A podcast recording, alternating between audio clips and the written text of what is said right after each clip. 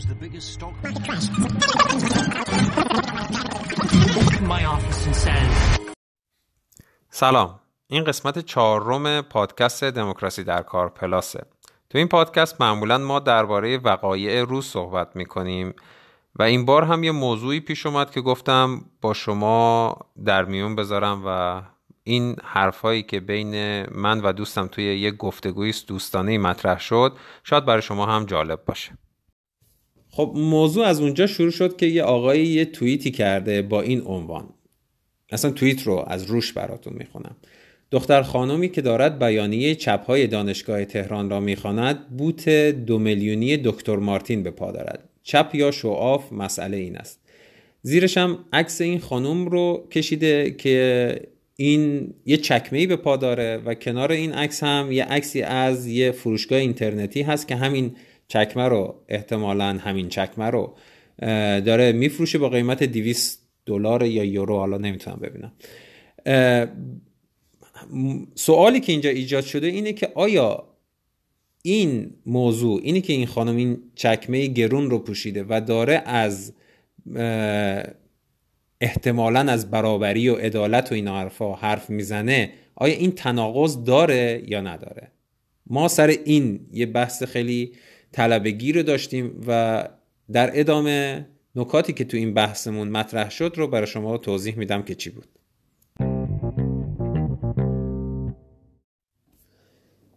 موضوع اینجا موضوع لباس پوشیدن آدم ها در جامعه است. چیزی که خیلی بولد شده توی این بحث ها انسان ها بر اساس نیاز و سلیقهشون انتخاب می‌کنن که چی بپوشن و این آزادی انتخاب رو هم دارن که خودشون تصمیم بگیرن چه چیزی برای نیازهاشون بهتره یا اصلا چه چیزی برای سلیقهشون جورتره که بخرن و بپوشن و این حرفها کالاهای متفاوت هم کیفیتهای متفاوتی دارن یا توی هیته های مختلف مثلا توی هیته سلامت و بهداشت یه سری آدم ها خرج های بیشتری رو می‌کنن بر اساس اولویت هایی که دارن. هر کسی بنا به نیاز یا سلیقش ممکنه توی یه موضوع خاص هزینه بیشتر از معمول جامعه رو بکنه.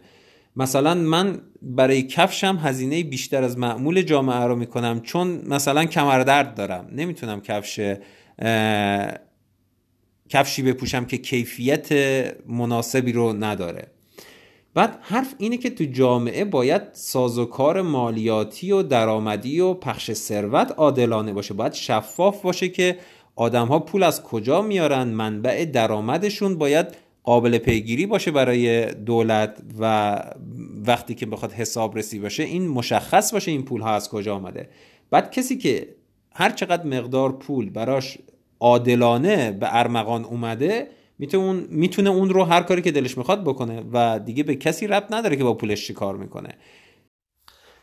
این توانایی رو هم هیچ کس نداره که از روی عکس تشخیص بده که سازوکارهای قانونی یا یک سازوکار عادلانه که همه قبول دارند در مورد ایشون رعایت شده. ایشون اون قوانین و عدالت رو رعایت کرده که به این ثروت و درآمد رسیده یا نه. بعد شما یک کسی رو می‌بینید که یه کالایی رو خریده که قیمتش از عرف جامعه خیلی بالاتره. مثلا طرف کفش رو خریده یک میلیون تومن عرف جامعه 100 تومن 200 هزار تومنه. حالا اینی که عرف چجوری تعیین میشن بماند. ما که نمی‌تونیم یک دفعه خودکار اتوماتیک تصمیم بگیریم قضاوت کنیم که آقا ایشون اخلاقیات رو زیر سوال برده. آدم ها در هیت های مختلف اولویت های مختلفی دارن فرض کنید یه کسی پوست صورتش براش خیلی مهمه و دیگه گشنه هم باشه براش دیگه خیلی مهم نیست. بنابراین میره کرم ضد آفتاب گرونی می‌خره. البته همونطور که کورت وانگوت گفت هممون باید کرم ضد آفتاب گرونی بخریم. این بدنمون تنها داراییمونه و باید ازش خوب مراقبت کنیم. اصلا حرف بیراهی هم نزده. نیروی کار ما بدنمون فکرمون ذهنمونه و باید از این خوب مراقبت کنیم. یک کسی هم میره کفش گرونتری می‌خره چون مثلا دیسک کمر داره و باید کفشش از یه حداقل کیفیتی برخوردار باشه که اذیت نشه در طول روز بتونه امرار و معاش کنه بتونه بره سر کار. و متاسفانه کفش هایی که برای این موضوع خوبن قیمتشون بالاست. یه نفر دیگه هم به خاطرش موقعیتی که داره هدیه های زیادی بهش داده میشه و مثلا فلان لباس مارکدار رو بهش هدیه دادن فلان کیف مارکدار رو بهش هدیه دادن. شاید وضع خودش هم اونقدی خوب نباشه که بتونه بره اینا رو بخره. یا شاید اصلا نمی‌خواد بخره ولی بهش دادن و استفاده می‌کنه. می‌خوام بگم که ما از روی ظاهر یک فرد نمی‌تونیم قضاوت کنیم. یک کتاب رو از رو جلدش نمی‌تونیم قضاوت کنیم.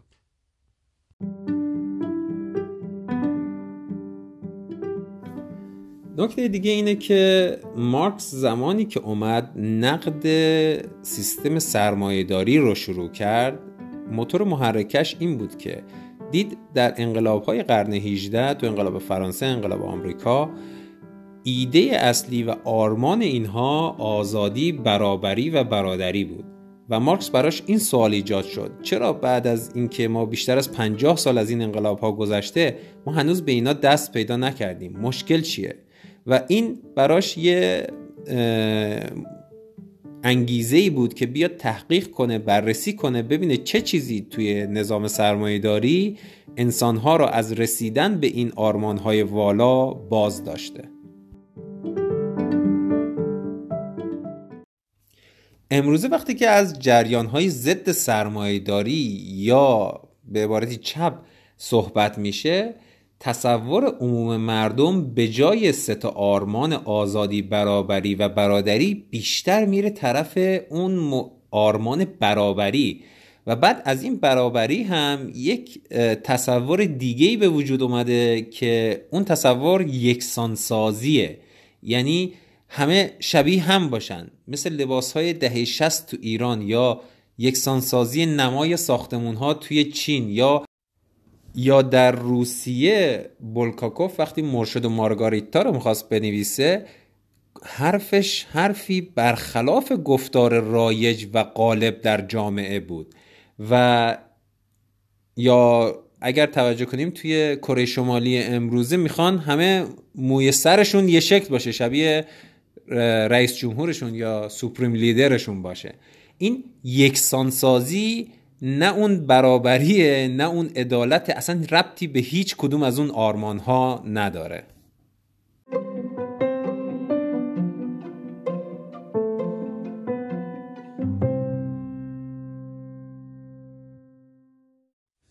اما رفتار جامعه سرمایهداری چجوره؟ به جای اینکه شما یک ماشین لباسشویی 5 کیلویی بخری بهت میگه که برو ماشین لباسشویی 8 کیلویی بخر. به جای اینکه این ماشین لباسشویی رو ده سال استفاده کنی با مدل های جدیدی که میاره با رنگ های جدیدی که میاره با امکانات جدیدی که هر سال بهت معرفی می‌کنه میگه آقا نه اینو سه سال یه بار عوض کن. یعنی با تبلیغات این نیاز رو برای شما به وجود میاره. این مصرفگرایی رو داره هر روز ترویج میده. من کسی رو می‌شناسم کفش ایمنی کاترپیلار بسیار گرونی هم می‌خره. اما به من میگفتش من کفش رو ده سال استفاده کردم. آیا این در خلاف جهتی که سرمایداری ما رو می‌خواد هول بده نیست؟ به جای اینکه هر سال بیاد یه کفشی بخره که یه سال کار کنه و یه قیمت کمی بابتش بده یه قیمت بیشتری داده یه چیز کیفیت بالاتری خریده و این براش بیشتر از زمانی که سرمایداری بهش می‌خواد قالب کنه کار می‌کنه. منم خودم به شخصه سعی می‌کنم از جایی خرید کنم که باعث انباشت سرمایه کمتری بشه.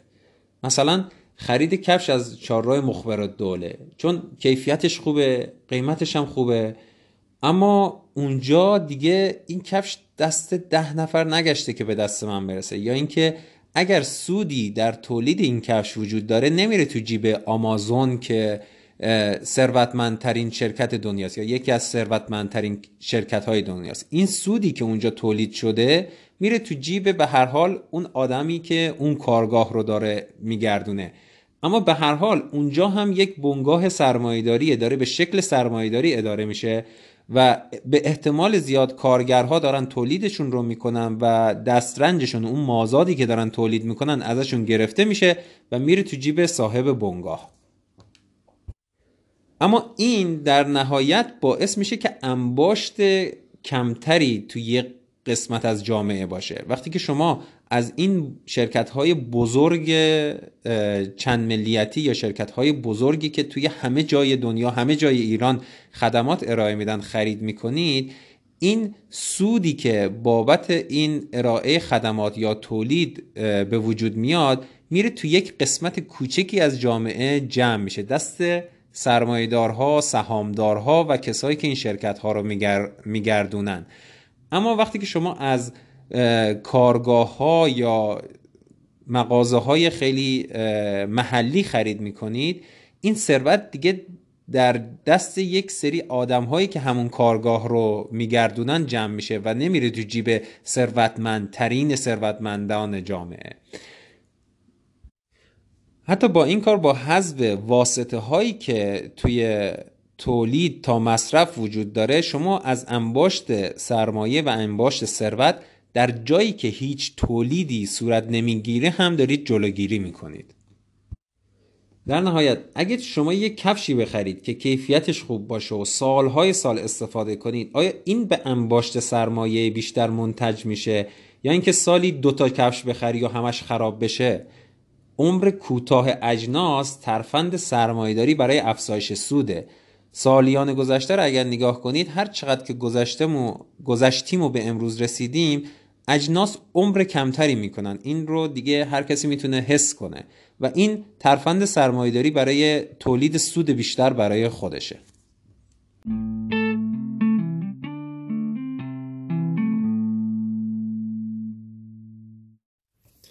در آخر می‌خوام بگم که اون لباس اون کفش دیده شده. اما چرا بیانیه دیده نشده؟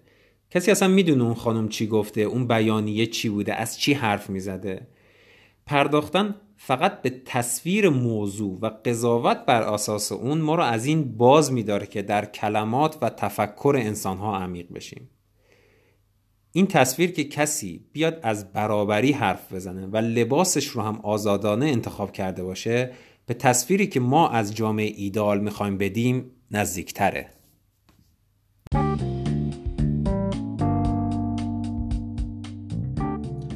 خب این قسمت چهارم پادکست دموکراسی در کار پلاس بود که شنیدید. ایده این قسمت از اونجایی به وجود اومد که یه روز من با دوستم رشید نشسته بودم حرف می زدم و راجب مسائل مختلف و این موضوع هم بالا اومد. راجبش حرف زدیم و حرفهایی مطرح شد که فکر کردم بد نیست توی یه قسمت کوچیک پادکست دموکراسی در کار پلاس با شما هم مطرح بکنم. کامنت بدید حرف بزنید. حتی توی انکور می‌تونید برای من پیام صوتی بدید. من بعدا می‌تونم این پیام های صوتی رو توی قسمت های دیگه پادکست دموکراسی در کار پلاس استفاده کنم. حتی تو تلگرام هم می‌تونید به من پیغام بدید. نظرتون رو مطرح کنید. توی توییتر هم که هستیم. اینجور گفتگوها خیلی خوبه که اتفاق بیفته.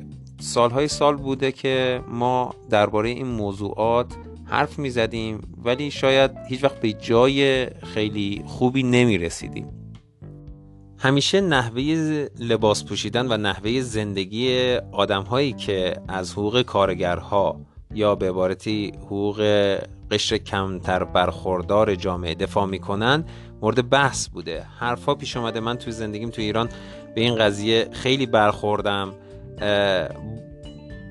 اینا موضوع مسخره کردن و موضوع تختعه کردن هم بودن.